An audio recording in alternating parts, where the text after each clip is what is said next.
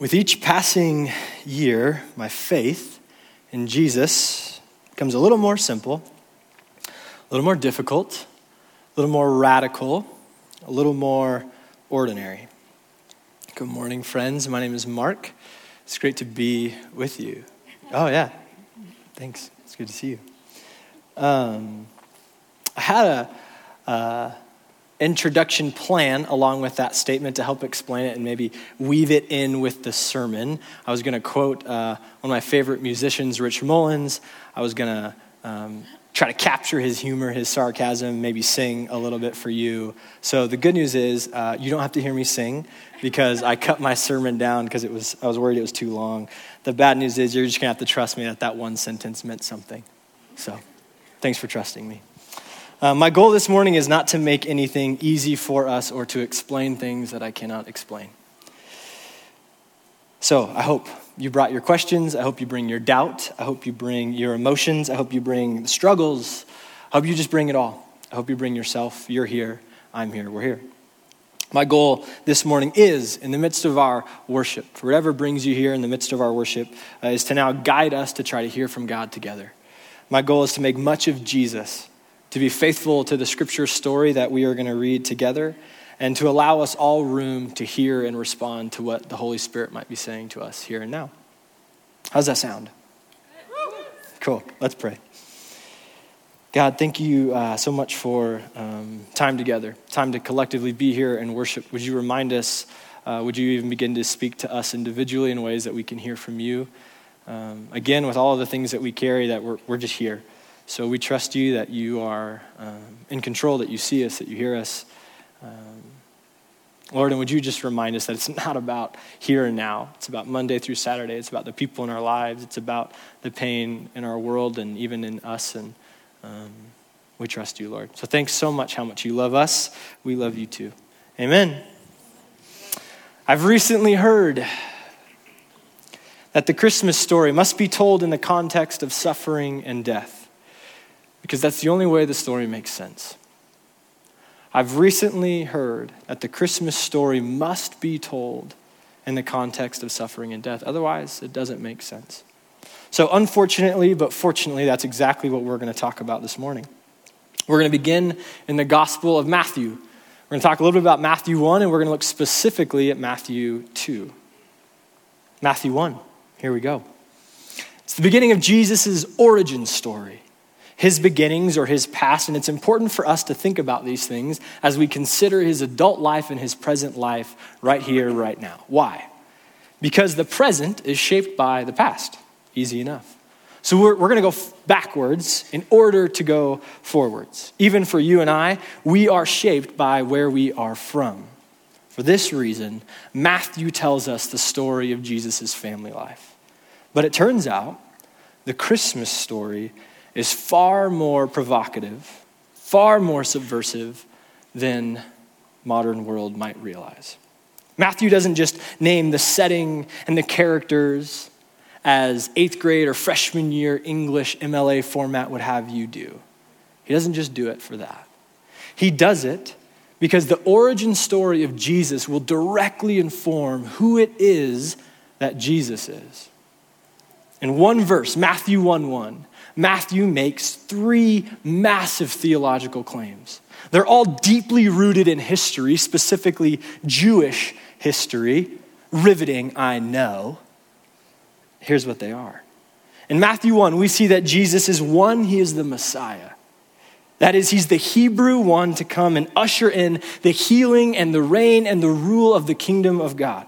He's two, the son of David, based off of the promised in 2 Samuel 7, literally the great, great, great, great, great, great, great, great grandson of King David.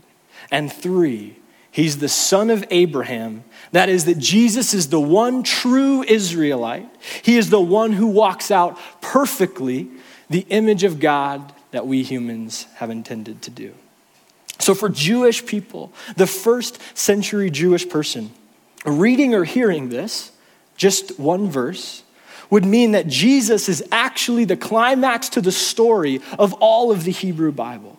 And Jesus is actually the climax to the story of all of human history. That is no small claim. So, if you know your Hebrew Bibles well, you will know that it's a giant cliffhanger. You will know that it feels like the ellipses on a text message. When you get those three dots and you're like, what are they gonna say? And for Matthew, Jesus is the answer to what the Hebrew Bible has been searching for. The answer to ancient Israelite religion, the answer to the cosmos, the answer for you and I, the answer for all of creation, humanity included, in this one sentence, and it's all about Jesus. Woof, that's some good writing. And then follows the genealogy of Jesus. We read 39 names and we love them all. Maybe it's a little boring. And yet we have to remember that in this ancient world, this ancient culture, it's not like our modern one. Tribal cultures like Israel, tracing your family back historically was a part of your identity, a vital part. And so this concept still exists, and yet perhaps like me, it's a little alien to you. I would ask these questions How well do you know the meaning of your last name? How far back in history can you trace it? On your mom's side, on your dad's side? How well do you know the, the physical land in which you're on right now and in which your ancestors have historically been? For me, I understand it more through my eyes, my family, my wife and I, and our dog, and then maybe my parents, but not through the eyes of our families, families, families, families, families. N.T. Wright says this For many cultures, ancient and modern, and certainly in the Jewish of Matthew's day, this genealogy was the equivalent of a drum roll, a fanfare of trumpets, a town crier calling for attention. Any first century Jew would find this family tree both impressive and compelling. Like a great procession down a city street, we watch figures out at the front, the ones in the middle, but all eyes are waiting for the one who comes in the greatest position of greatest honor, right at the end. And so, a Jewish person reading or hearing this message of Matthew would greatly care about whose son you are and how that's woven into your story. What do we see in Jesus' family tree? Matthew's genealogy, like N.T. Wright asserts, is both impressive and compelling. Impressive because there's hints of royalty, compelling because there's also scandal and misfits, the outcast and the foreigner. And so, what is Matthew hinting at?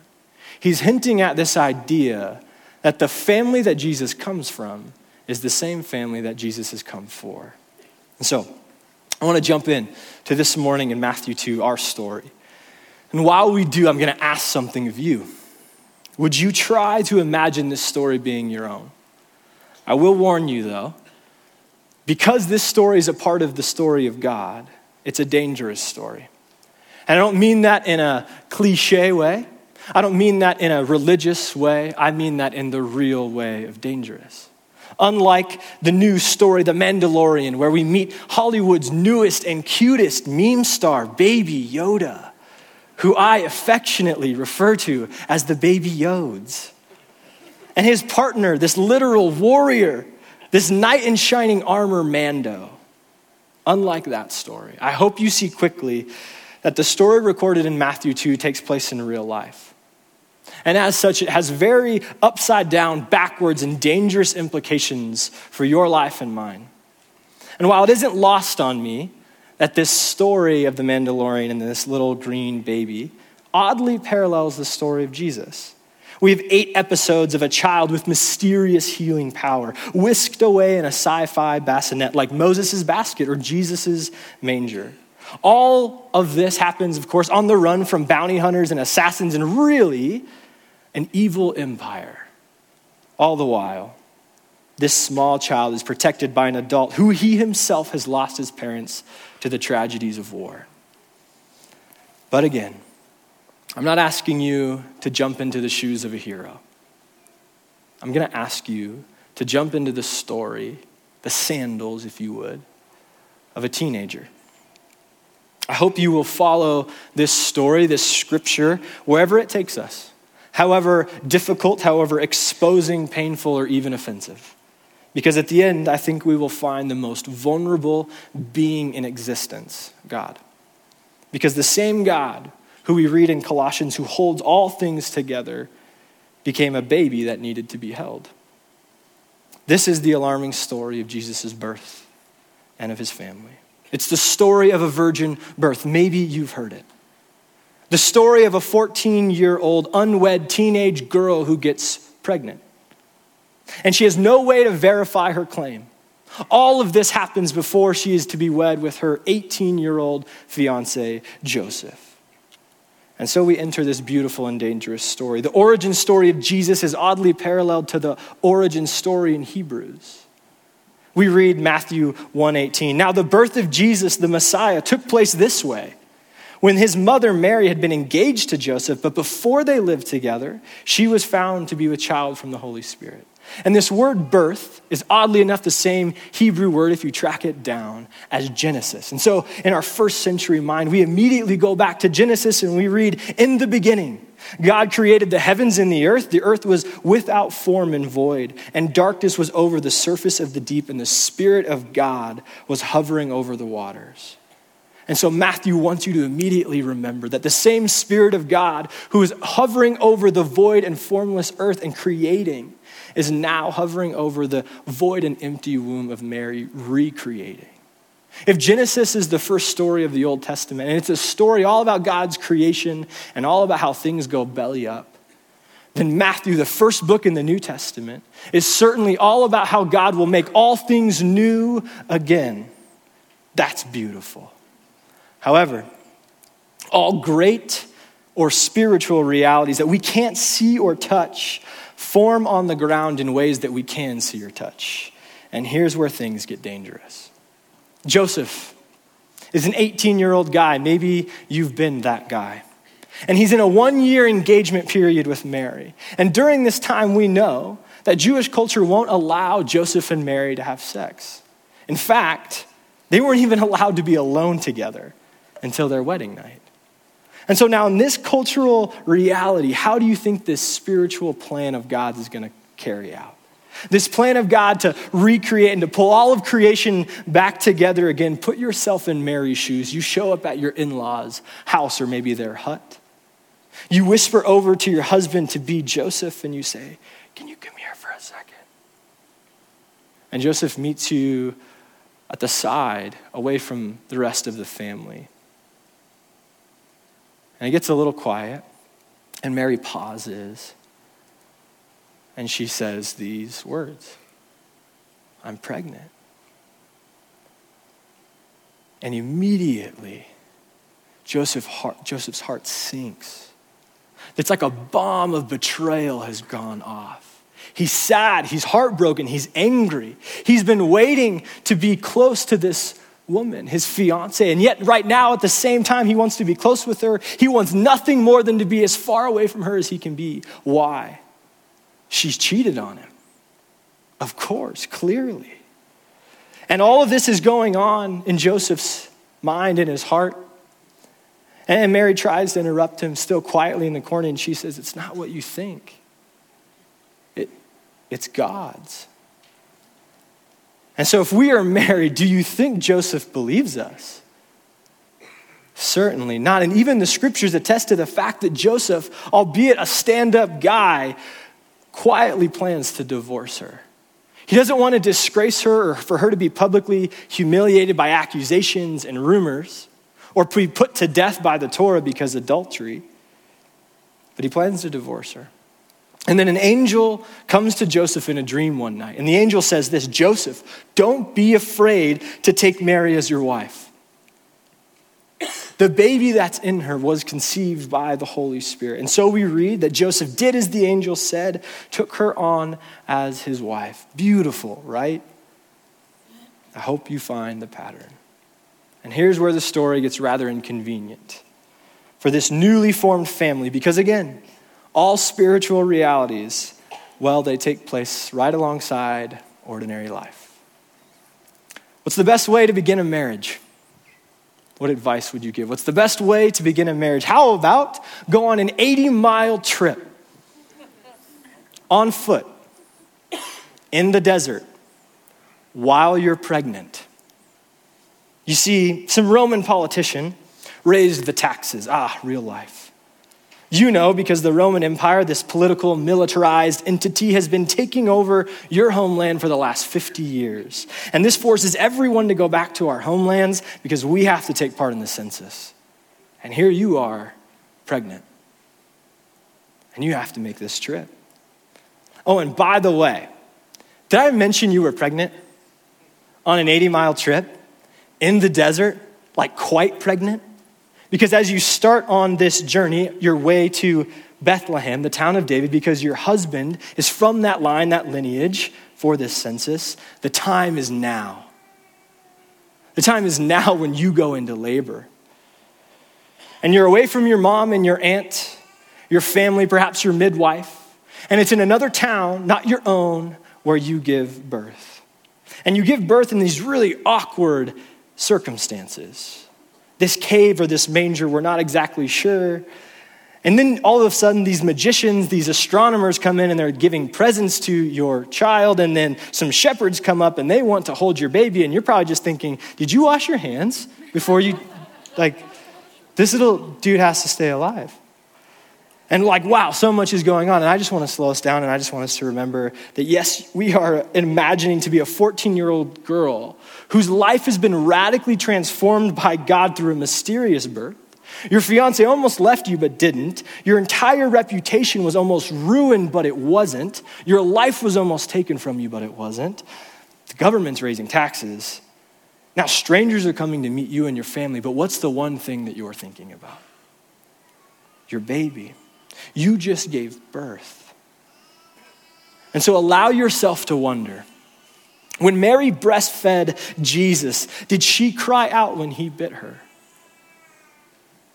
Did she cry out? Did she sob when he would not latch? And maybe this seems too messy, even too vulgar for us to wonder and imagine and ask. But the truth and sacredness is all intertwined with the human rawness of this story. It requires us to go there.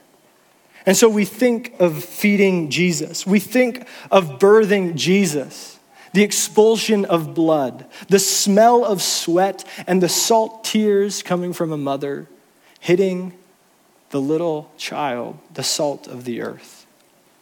And what is this 14 year old feeling? 14.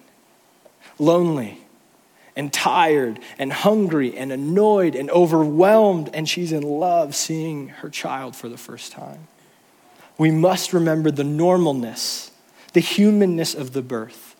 The, the incarnation was, yes, made possible by the power of the Holy Spirit, but also the meekness of Mary as a mother.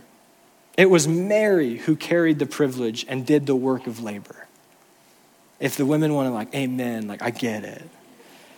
So we cannot move too quickly on from the scandal of the birth of God and how it lies in the cracked nipple of a 14 year old girl. And so we celebrate Jesus. We celebrate Emmanuel. God is now with us within this rather awkward and inconvenient trip. And then there's this birth, and the trajectory of all human history is changed. Beautiful. You catch the pattern. But then suddenly things go from awkward and inconvenient to terrible. Not just dangerous, mind you, terrible. Because remember, all spiritual realities, well, they take place in ordinary life, and we all know, all know, that real life sometimes is terrible. You're a young mom holding your baby. You are exhausted. And you look over to your husband who's chosen to stick by you and you hear a report. You hear that there are soldiers, Roman soldiers, walking the five miles from Jerusalem to Bethlehem, and they're coming for the very infant in your arms. They're coming for your baby. Matthew 1, Matthew 2, excuse me, 1 through 12. In the time of King Herod, after Jesus was born in Bethlehem of Judea, wise men from the east came to Jerusalem, asking, Where is the child who has been born king of the Jews? For we observed his star at its rising and have come to pay him homage. When King Herod heard this, he was frightened, and all Jerusalem with him, and calling together all the chief priests and the scribes of the people, he inquired of them where this Messiah was, was to be born. They told him, In Bethlehem of Judea, for so it has been written by the prophet, and you, Bethlehem, in the land of Judah, are by no means the least among the rulers of Judah. For from you shall come a ruler who is to be shepherd of my people Israel. Then Herod secretly called for the wise men and learned from them the exact time when the star had appeared. Then he sent them to Bethlehem, saying this Go and search diligently for the child, and when you found him, bring me word so that I may also go and pay him homage. When they heard the king, they set out, and there ahead of them went the star, and they saw its rising until it had stopped in the sky. They were overwhelmed with joy, and on entering the house, they saw the child with Mary, his mother. They laid down their treasures and their gifts of gold, frankincense, and myrrh. After having been warned in a dream not to return to Herod, however, the wise men left for their own country by another road. Who is Herod? Perhaps you're familiar with this story in Luke 13 where Jesus calls a politician a fox. This is the fox's father, Herod, a shrewd politician he was known as a great soldier, a great public speaker, and a builder. However, Herod became paranoid, and thus he became a tyrant, worried that he would lose his kingdom. And like Pharaoh of Egypt of old, we might remember, we see a politician whose heart grows hard. And while there's much to say about this false king, this story is not about him. This story is about a humble and vulnerable king. But let me indulge you with the end of Herod's story. Upon his death, Herod issued two commands. The first, to execute recently imprisoned Jewish leaders so that the people would be mourning during his death. The second, to execute his own son, Antipater. This is Herod. They're coming for your baby. What do you do? Now we see the Holy Family, Joseph, Mary, and baby Jesus becomes a refugee family. They become a family on the run. Matthew 2, verses 13 to 23 in your notes. Now, after they, the wise men, had left, an angel of the Lord appeared to Joseph in a dream and, dream and said, Get up, take the child and his mother, and flee to Egypt, and remain there until I tell you. For Herod is about to search for the child to destroy him. Then Joseph got up, took the child and his mother by night, and went to Egypt and remained there until Herod's death. This was to fulfill what had been spoken by the Lord through the prophet Out of Egypt I have called my son. When Herod saw that he had been tricked by the wise men, he was infuriated. And he sent and killed all of the children in all around Bethlehem who were two years or under, according to the time that he had learned from the wise men. Then was fulfilled what had been spoken through the prophet Jeremiah. A voice was heard in Ramah, wailing and loud lamentation. Rachel is weeping for her children, but she will not be consoled because the children are no more. When Herod died, an angel of the Lord suddenly appeared in a dream to Joseph in Egypt and said, Get up, take the child and his mother, and go to the land of Israel for those who were seeking the child's life or dead. Then Joseph got up, took the child and his mother, and went to the land of Israel. But when he heard that Archelaus was ruling in Judea in place of his father Herod, he was afraid to go there. And so, after being warned in a dream, he went to the district of Galilee instead.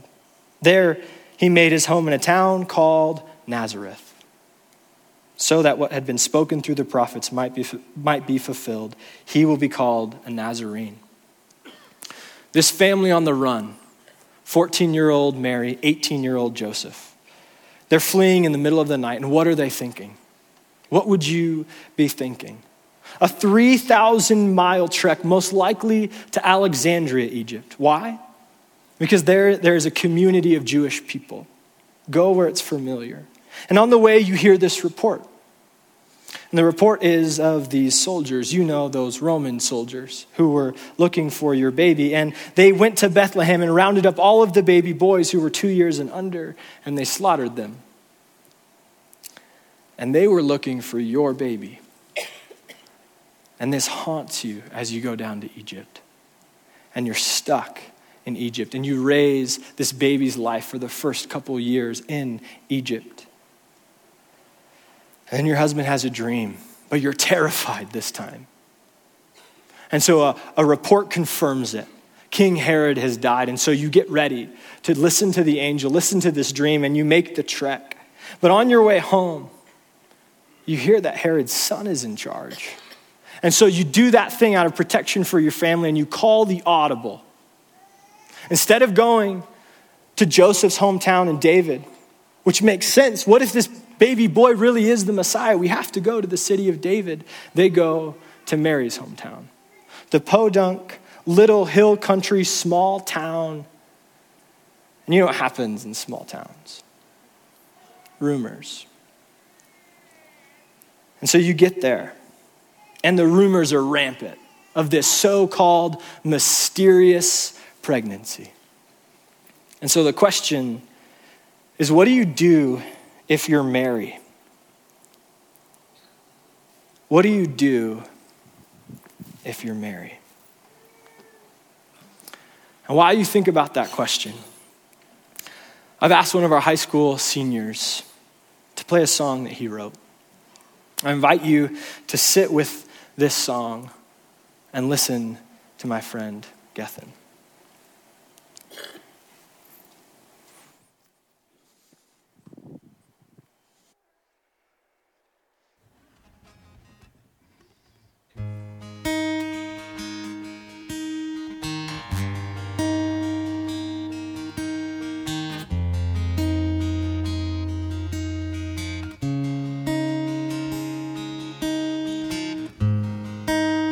I won't give up. I won't give up the fight. You stay through the night.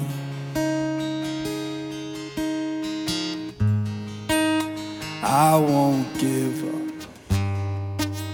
I won't give up the fight. You stay through the night. It's a spiritual battle with grace overcoming, and peace everlasting, secured by your love. Spiritual battle with grace overcoming, and peace everlasting, secured by your love. I won't give up. I won't give up the fight. You stay through the night.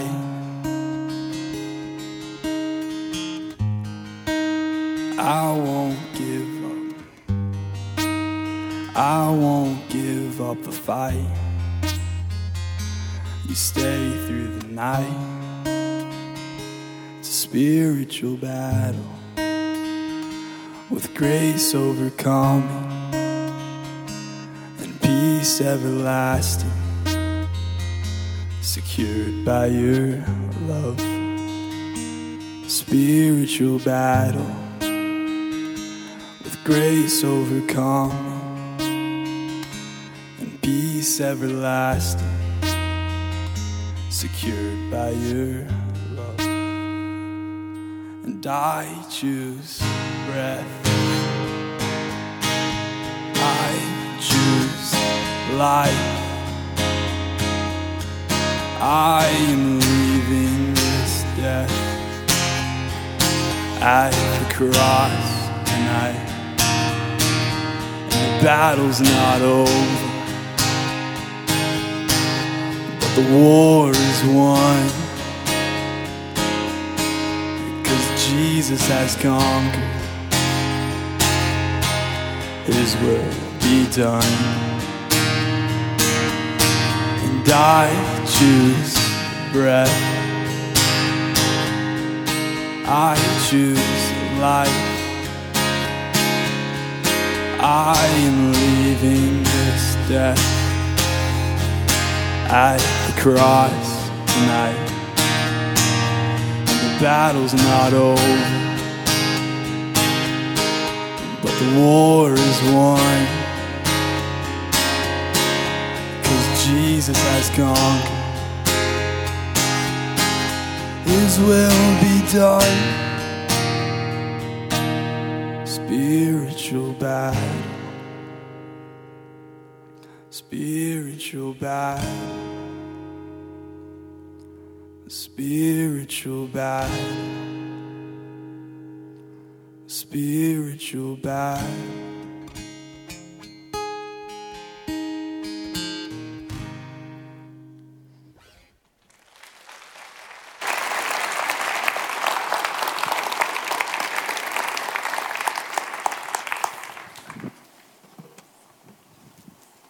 That was awesome. Eugene Peterson writes The life of faith cannot be lived in generalities or abstractions. All of the great realities, the spiritual realities that we can't touch or see, take form on the ground that we can touch and see. What is Christmas all about? This isn't a quote from uh, Charlie Brown. That's why you stick to your notes, because then random stuff comes to you. But Christmas is about the spiritual battle made physical, made so that we can touch and see. What is the origin story of Jesus, the fulfillment of the Hebrew scriptures, and the Spirit of God urge us towards? Trust God, resist the empire. God takes the form of a baby because divine helplessness is still greater than any force in the universe. When on the first Christmas, divine humility, divine powerlessness and divine poverty are revealed as the foundation of all that exists, this revelation of God in the flesh threatens all of our human notions of power.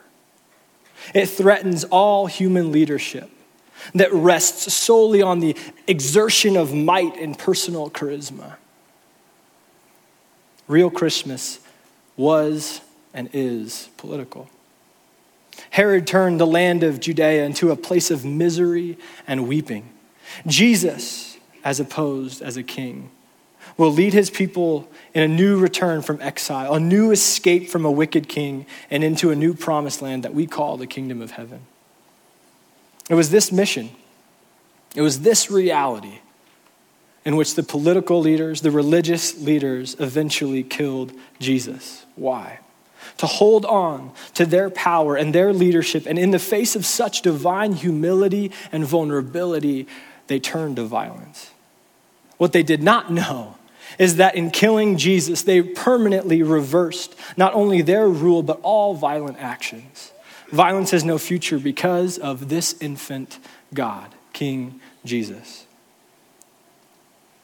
Blessed are the peacemakers, for they will be called children of God. Blessed are those who are persecuted because of righteousness, for theirs is the kingdom of heaven. As citizens of heaven, as children of the kingdom of God, we too are a part of a dangerous revolution. Jesus' origin story promises us that this ruling of this age, political and spiritual, are living on borrowed time. The Christmas story is God's answer to all evil, all injustice, and death that we see around and in us. Jesus' inception is the annual reminder that God's liberating love will always find the darkest corners of our earth.